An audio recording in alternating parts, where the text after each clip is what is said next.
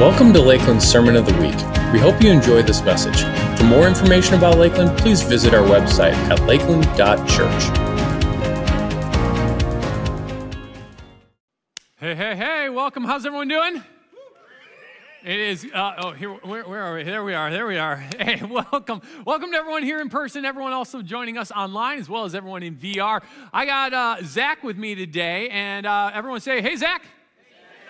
So you might be wondering, who is this guy? Zach is one of our missionaries that we support. He's over in the Czech Republic, and um, I think we're going to throw a picture of his family on up there, so at least Unless you can it see. Unless it leaves again quick. Yes, there That's you us. go. So you can see his family. But I wanted, since he's here in town for a, a little bit of time here, I wanted him to be able to at least introduce himself to you, and then you can hear a little bit about what they're up to. So Zach, tell us a little bit about you and what in the world you do on the mission yeah. field. Well, that's my family. Misha, she's Czech. She helps my street cred.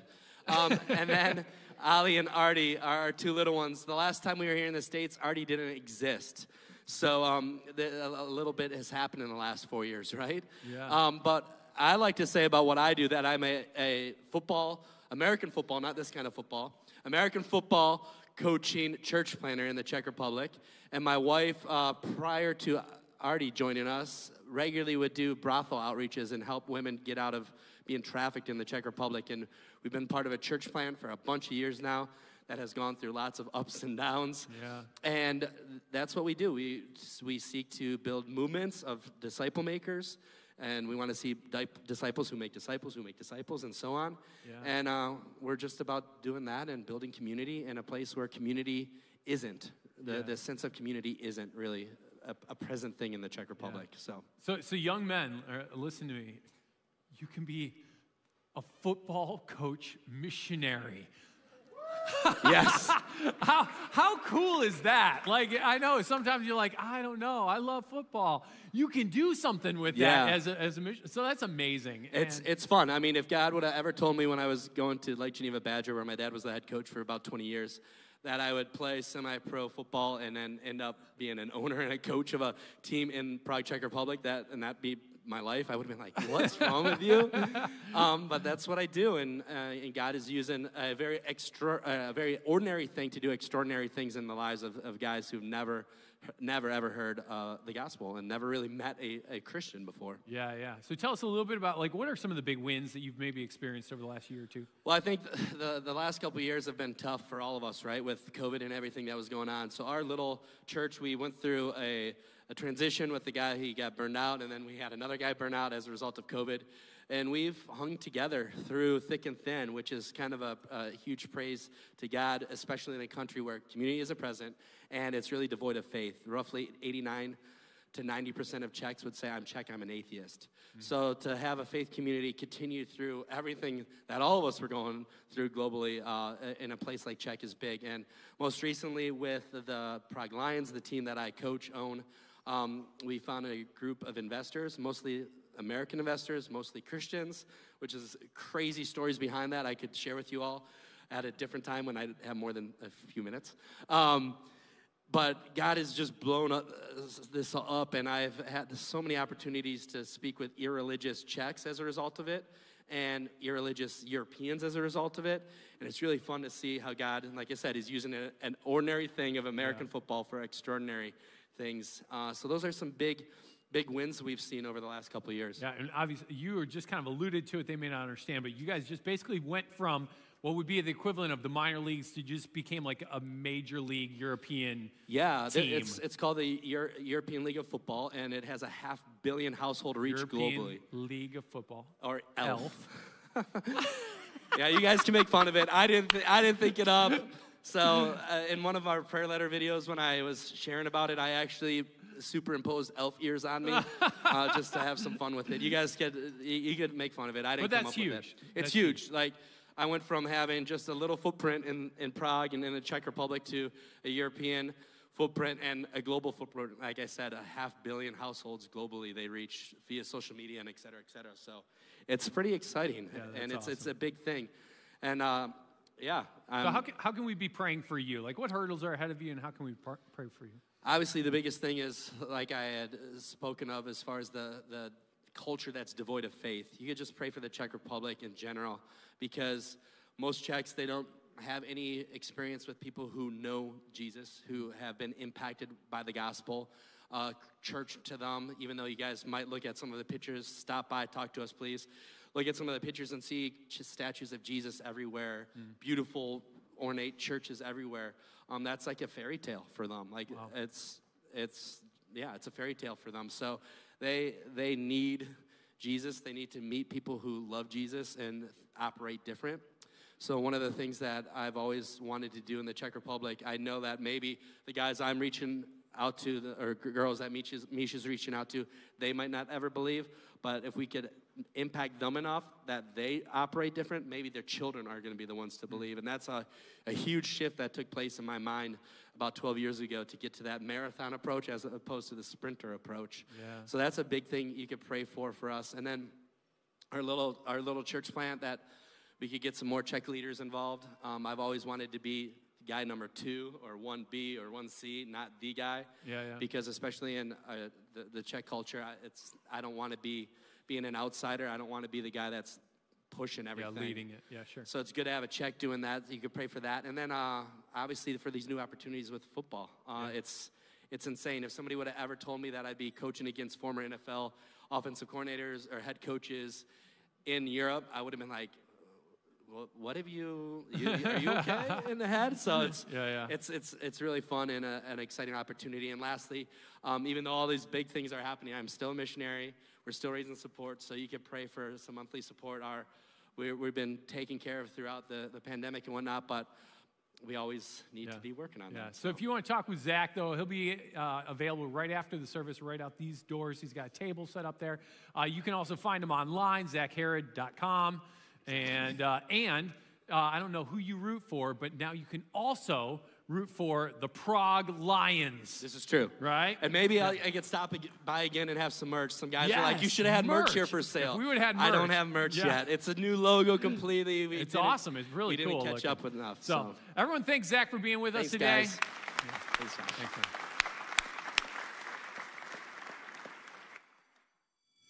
Tyler? Tyler, do you have an answer? Uh, Jesus? Correct. Thank you, Tyler. Who can tell me what a flux capacitor is? Is it Jesus? Jesus.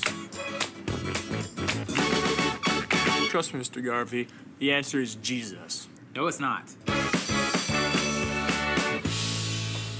Tyler, we need to talk about something. We all know you've never been a very good student. Have you been cheating?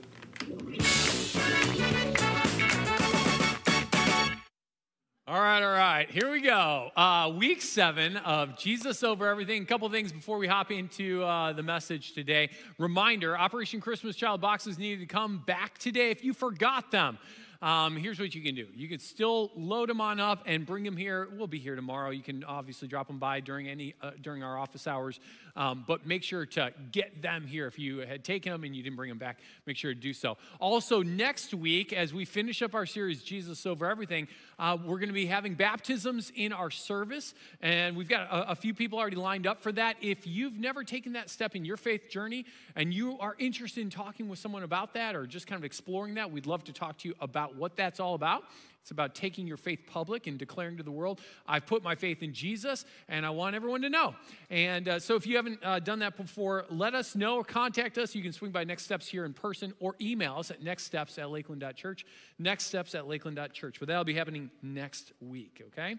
Um, today, as we dive into the message, uh, I'm going to I'm gonna have us, you want to play a little game? We're going to play a game together, okay? Y'all up for this? Are you awake?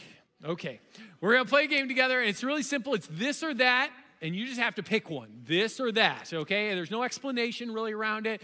You just got to pick one. So whether you're uh, even at home, raise your hand with us. If you're in V R, raise your hand, this or that. So a starter, ketchup or ranch? Ketchup or ranch? You just got to pick one. I'm not asking which one do you prefer or you like more. Just You just got to pick one, okay? Ranch or ketchup or ranch? So how many are going to go with ketchup? Ranch. Ooh. We got a, a ranch crowd here. Interesting. Our nine o'clock was pretty even. All right, so phone in the bathroom or no phone in the bathroom, okay? I'm not asking, once again, what do you do? I'm just, you just gotta pick one, okay? This or that. Phone in the bathroom. You all take it in there. I know that now. Okay, or no phone in the bathroom. Okay. Gross. All right. Uh, crunchy peanut butter or smooth peanut butter? Crunchy? Smooth. Smooths have it. Apparently, that's that is more popular. All right. Bad breath or body odor? I'm not saying either of them is good, but you got to pick one, okay? This or that. Bad breath or body odor? Who's going bad breath? Body odor. Some of you didn't pick. You need to pick, okay? All right. Uh, air guitar or air drums? I, just just pick one. I don't know. Air, air guitar, air drums. All right, nice. Uh, convertible or truck? Convertible, truck. Wow, that's pretty even split here. Uh, passenger or driver? Passengers? Someone sit back, relax. Driver? All you control freaks. Okay. We have Celebrate Recovery for you on Tuesday nights, and uh, we'd love to see you there so you can work through your, your control issues. Uh, vacation or staycation? How many of you are going to vacation? How many of you are going to stay home, staycation? All right, a few of you. Nice. Uh, all right, uh, morning or night? Who's, who's our morning people? How about night? That's pretty even split. Um, all right. Uh, Chick-fil-A or Culver's? I don't know what happened. This happened at the nine o'clock where everyone's like, ooh. Like, what? I don't understand. It's like, just make, like, I, I don't know. I guess they're both like good in your opinions, and you're now having to pick really chicken or burger. So Chick-fil-A, how many Chick-fil-A people? Culver's. See, I, I'm going to go Culver's because I get the ice cream at the end when you get the kiddie meal, okay? Um, the beach or the mountains? Who's going beach? Who's going mountains? Okay, more, more beach people here. All right, don't get this wrong. Coffee or tea? Okay, coffee, tea. I don't understand you people. All right, Bears or Packers? Bears. Packers. Oh, it's like pretty even split here. It was not even at the nine o'clock. I was like almost tarred and feathered in that moment, you know? No, and then we've got like half of our staff there, actually, they're Steelers fans, and they're all, oh, the sad Broncos fans. Oh, we just feel bad for them. Uh, but anyhow, you know what's fun about it? This is just like silly and fun for us to kind of pick uh, different things. But what's kind of crazy about, about that is that we kind of historically and culturally, we as, as humans have the tendency to form up sides and divide really quickly, to like hold our ground and like not budge an inch. And in this series, Jesus Over Everything, today what we're gonna be talking about is what does it mean for all these natural divisions that just kind of exist in culture and in life? What, how does Jesus shape that differently for us as a church, or for those who claim to be children of God or claim to be Christians? What does it mean for us? And so we're going to pick up this week right where we left off last week on the same verse, Colossians chapter three, verse ten. This is what it said. So a little reminder from last week. And have put on the new self, which is being renewed in the knowledge, in the image of its creator.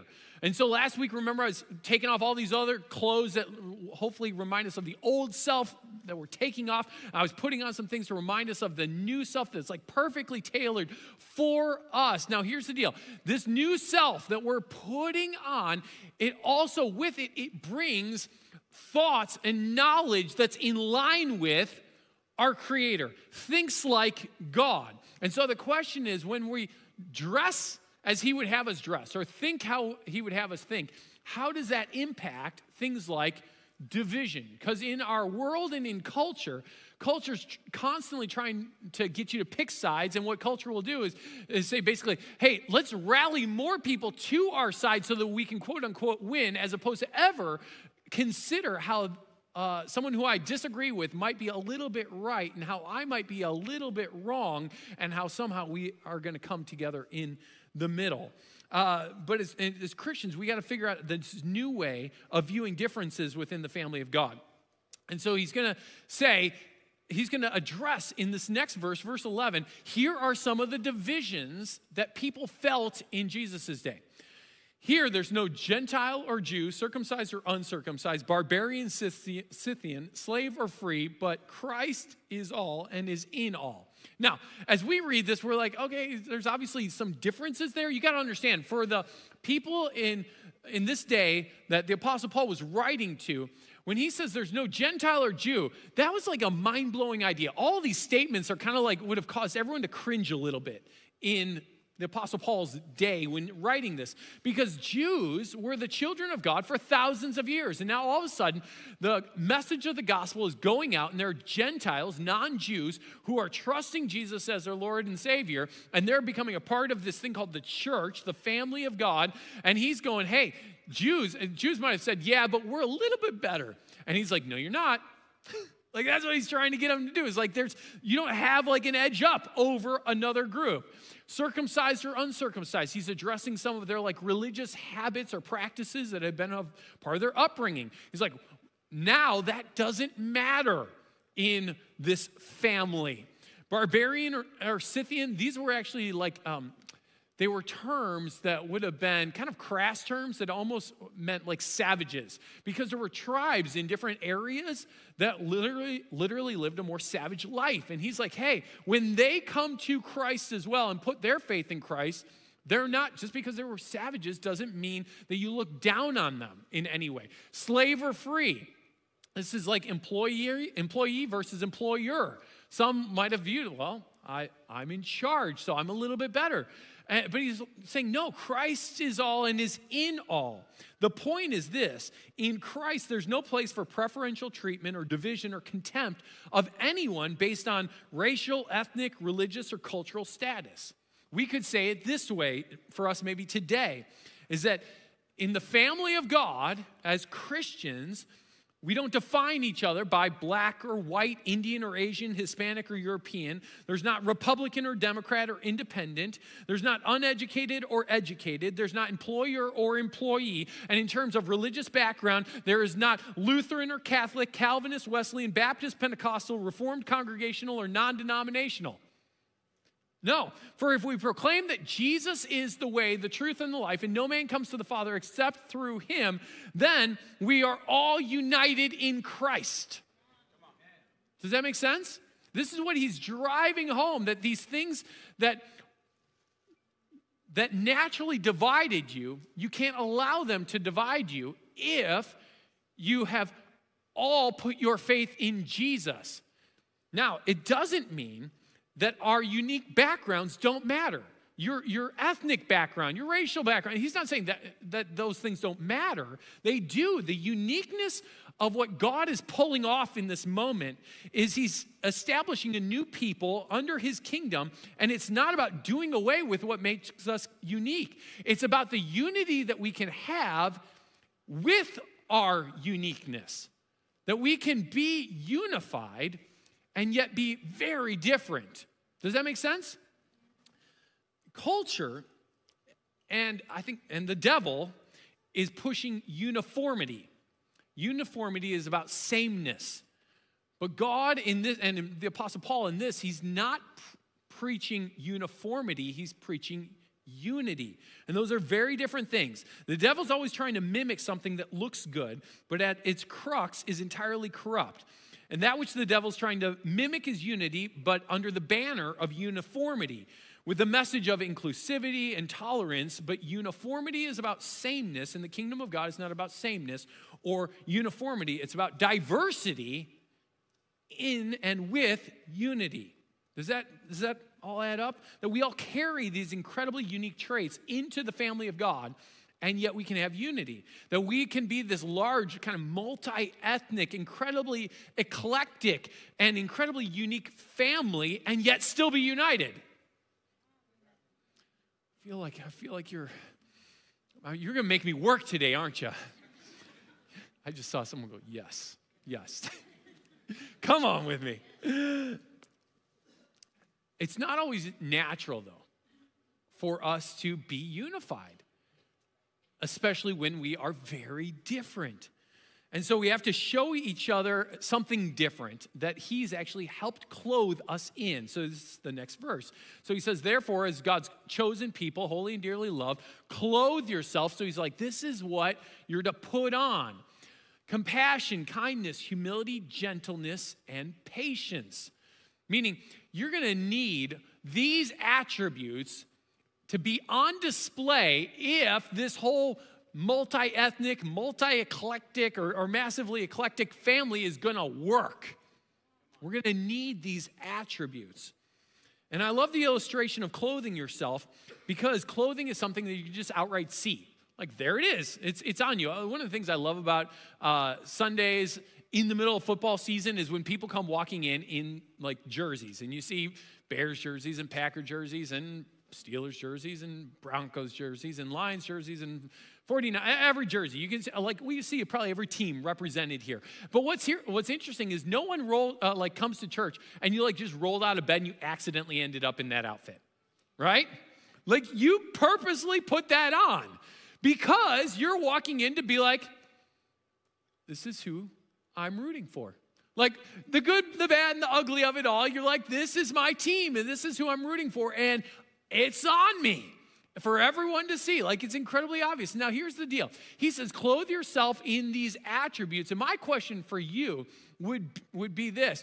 Do we actually demonstrate or show kindness, gentleness, patience, all these attributes that he just described as obvious as a jersey? Like, as obvious as you walking in and puffing out your chest and being like, I root for so-and-so. Would people be able to look at you and be able to say, look at what's all over them? Compassion and kindness and humility and gentleness and patience. Are those as obvious on you as a jersey? Because they should be. Then he goes on, verse thirteen. Bear with each other and forgive one another. If any of you has any grievances against someone, forgive as the Lord forgave you. This is huge, because what he's going to do is he's, he's saying, here's the things that I want to, you need to clothe yourself in. And he kind of gives all these nice, loving, kind, you know, the feel-good uh, attributes. Now he's going to say, oh, by the way, here's the attribute that actually a handful of us have to deal with that might be the number one thing that actually breaks down unity in the, bo- in, in the body of Christ. And it is this thing called unforgiveness. And so this family, if you actually want to be able to get along, you're going to have to forgive one another. Paul knew that this large and diverse eclectic family would regularly wound one another. And just like any family, it's often the wounds of family that hurt the most. Isn't that true? Like, if your if your neighbor yells at you, you'll probably get over it. If your family member yells at you, you will feel that deeper and longer. Why? Because they're family. And so it makes sense that when the, when you are wounded from someone within the family of God, that it does seem to sting more. It is more painful. It hurts. In fact, I've had countless conversations with people who have come up to me and they've said this statement. They've said, so that so-and-so Christian, and then they go on to say what that person did that wounded them.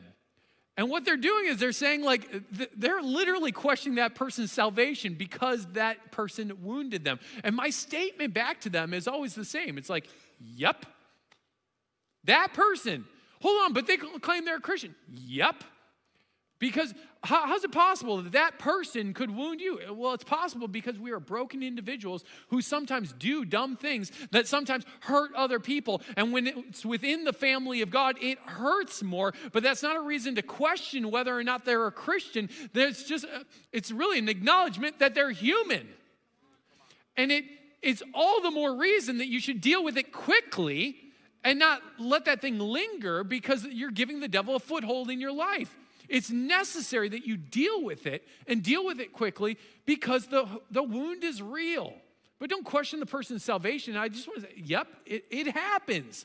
And so we have to be very purposeful to forgive. We love doing the loving things and we hate doing the forgiving things, right? And yet, I would argue that if you claim to be a loving person, you will be a forgiving person. That's a good statement there. You want to be a loving person? You will be a forgiving person. It will have to be a part of your journey. And in fact, it is the greatest display of love is an act of, of sacrificial uh, forgiveness that Christ did for us. This is First John chapter four, verse ten. He says, this is love. You want to know what love looks like? Not that we love God, but that he loved us and he sent his son as an atoning sacrifice for our sin. So you want to know what love looks like? Love in action looks like sacrificial forgiveness. He points to the cross and what Jesus did for us at the cross, where he laid down his life for us at the cross so that we could be forgiven as love. And so I get it. You, you don't want to be loving? Well, then you're going to have to learn to be forgiving. It's the cross. It's the ultimate model of love and the ultimate display of forgiveness. God making a way to forgive us through Jesus, paying for our sins.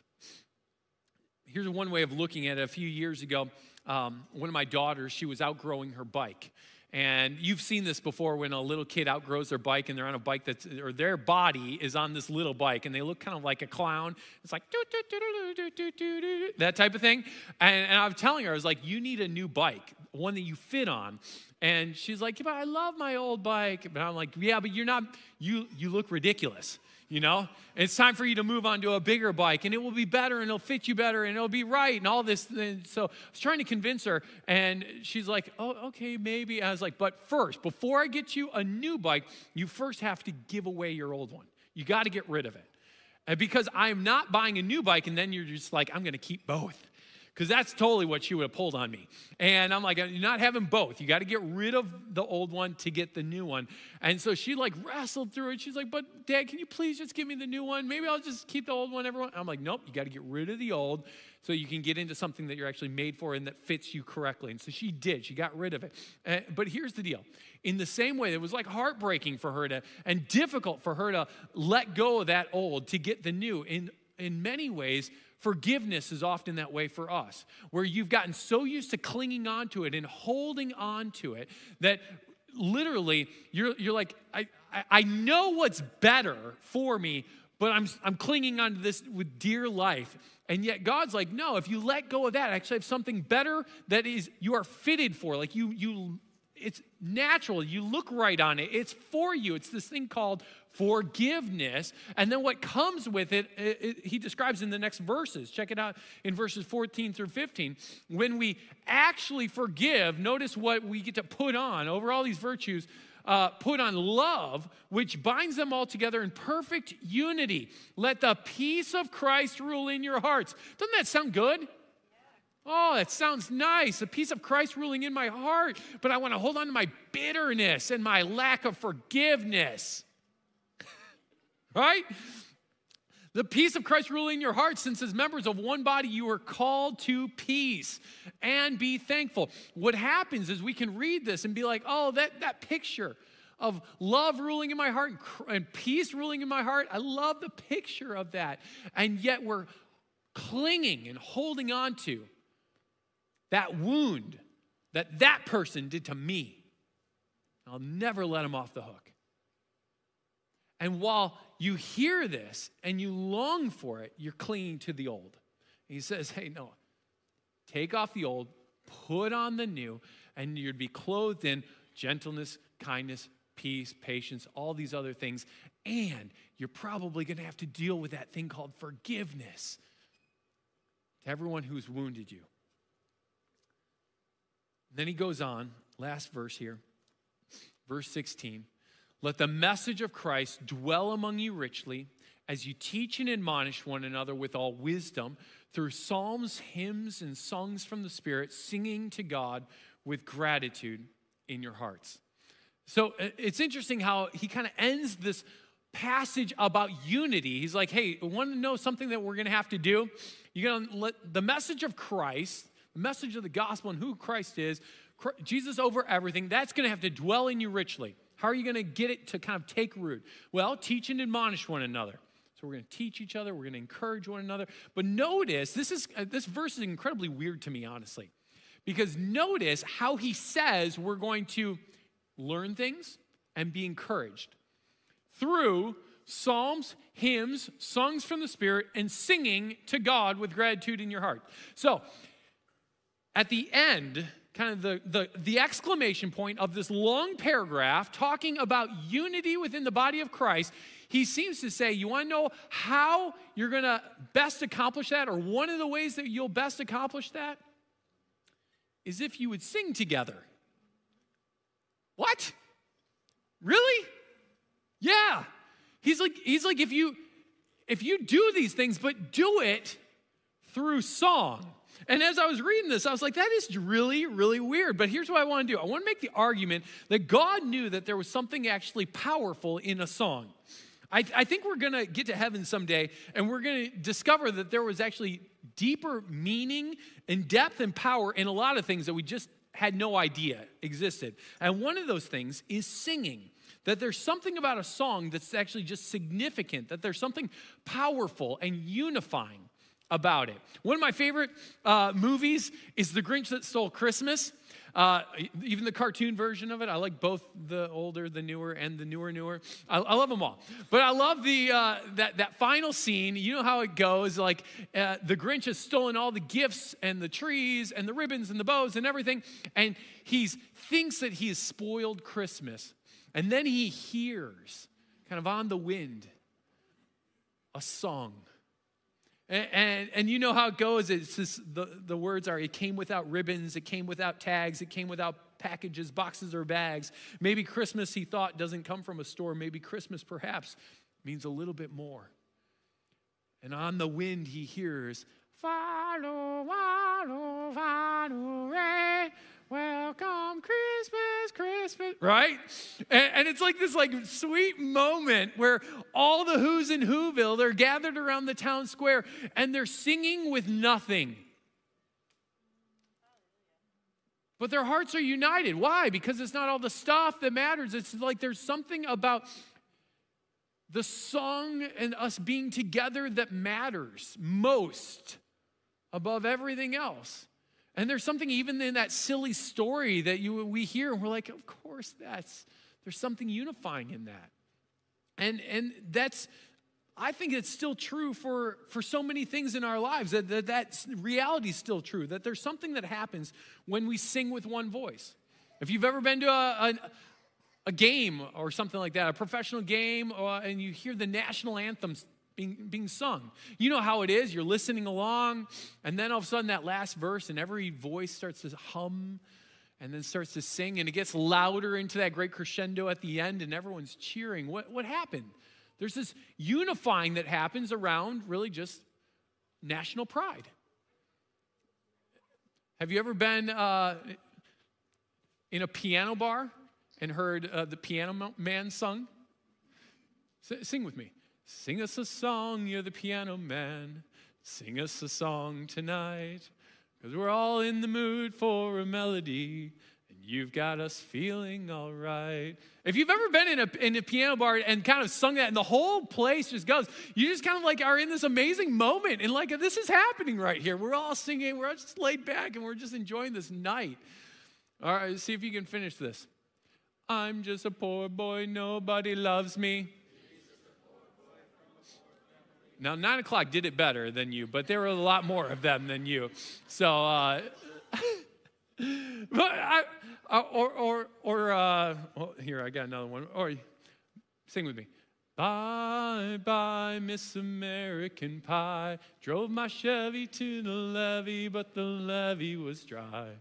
And good old boys were drinking whiskey and rye, singing this. I will stop there because I don't want to declare anyone's death, okay?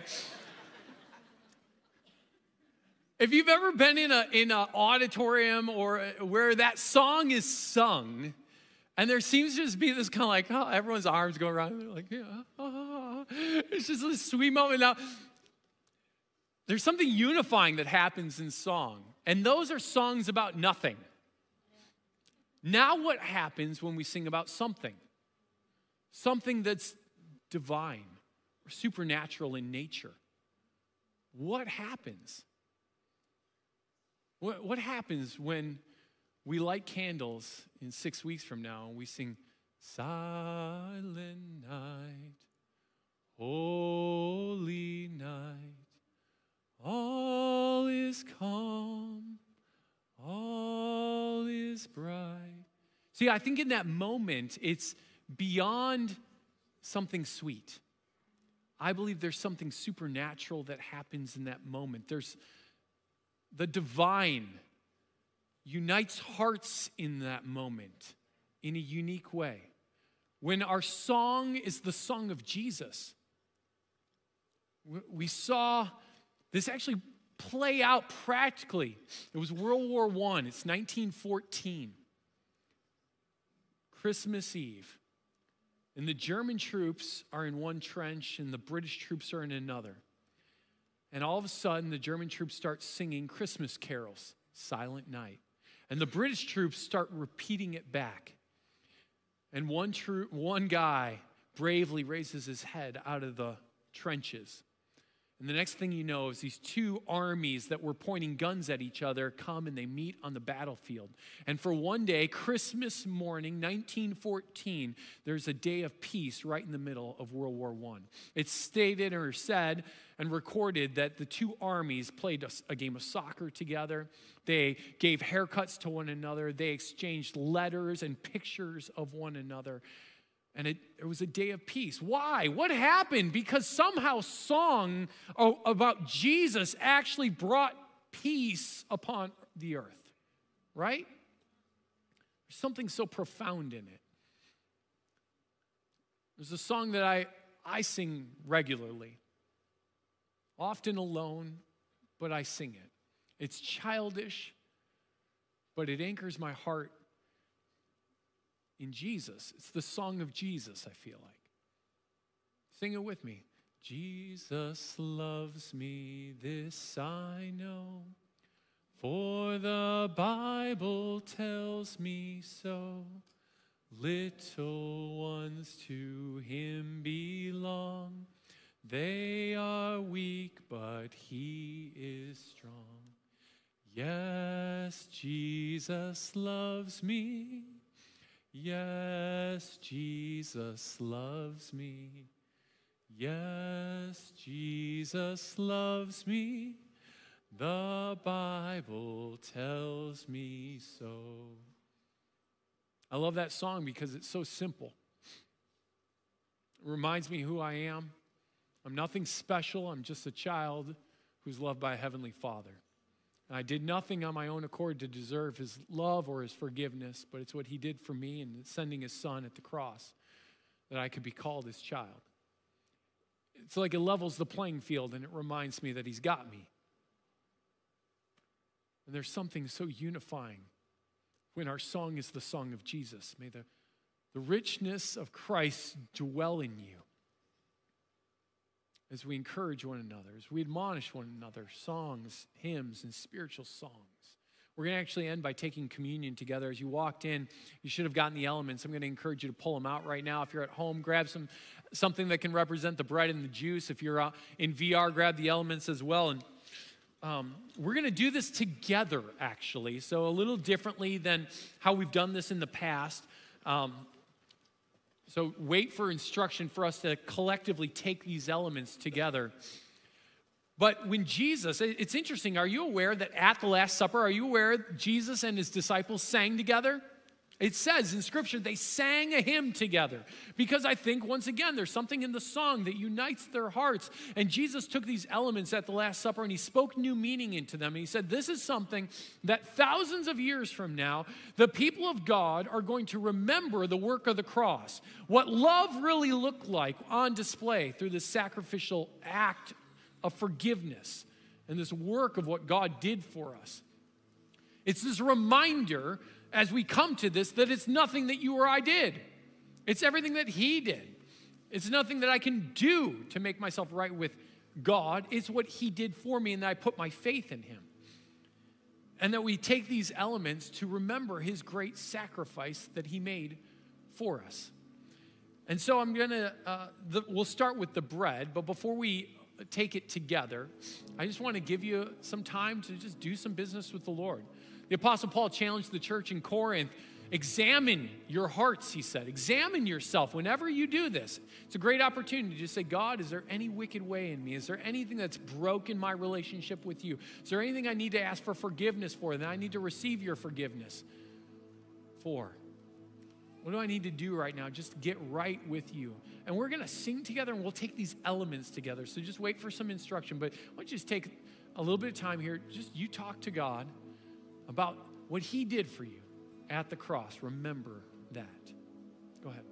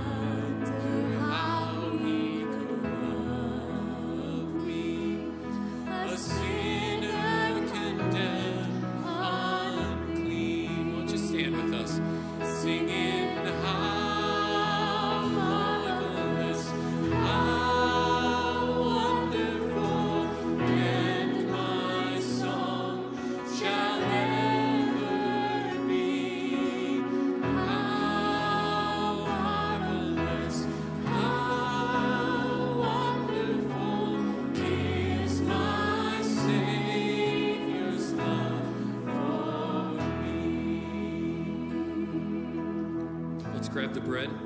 Let's take it together now.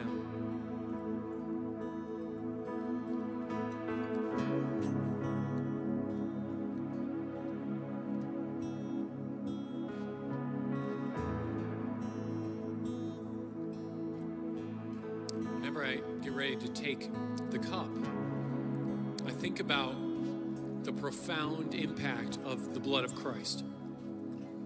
In the beginning of Colossians, Colossians one, he says that at the cross, he reconciled all things to himself.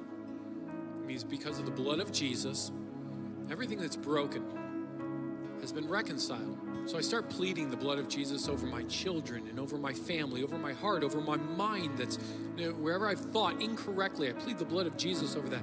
Over every sickness and people that I know who are sick, I plead the blood of Jesus over that. Because at the, at the cross, by his blood, everything was reconciled. So I just start to declare those things in prayer. And so I want you to just take a, a few moments now, and you just start to declare these things as far as may that we see the work of the blood of the cross touch all these things in my life.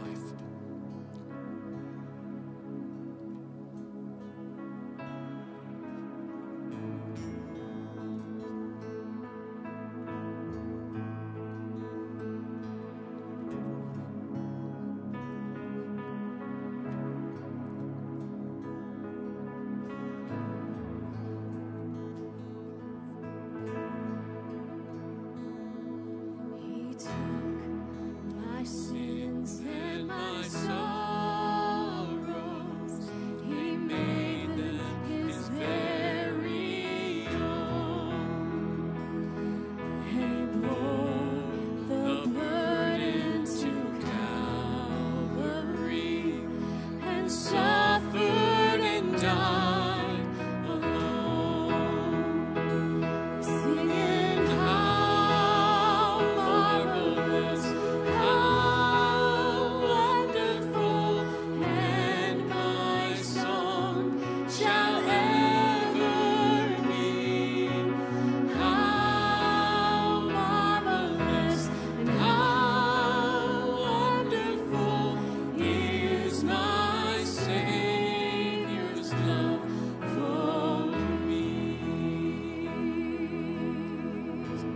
Jesus took the cup. He said, this represents, or this is the blood, my blood in the new covenant. Whenever you take this, do this in remembrance of me. Let's take and drink.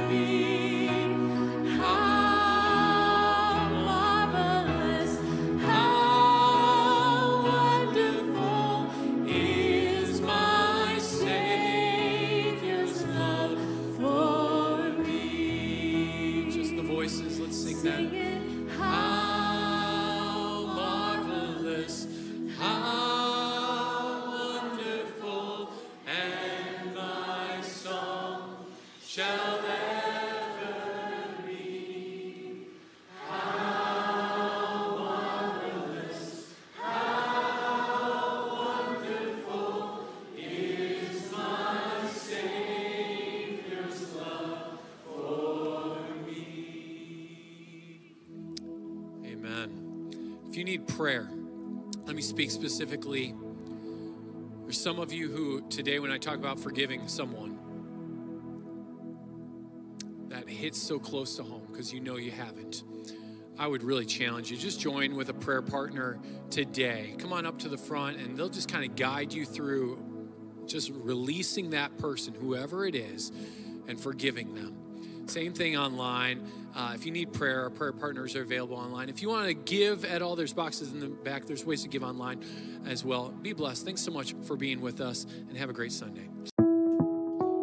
Thanks for listening to the Sermon of the Week. If you'd like to partner with Lakeland in helping people follow Jesus, be changed by Jesus, and commit their lives to the mission of Jesus, you can contribute to the mission by visiting lakeland dot church forward slash give.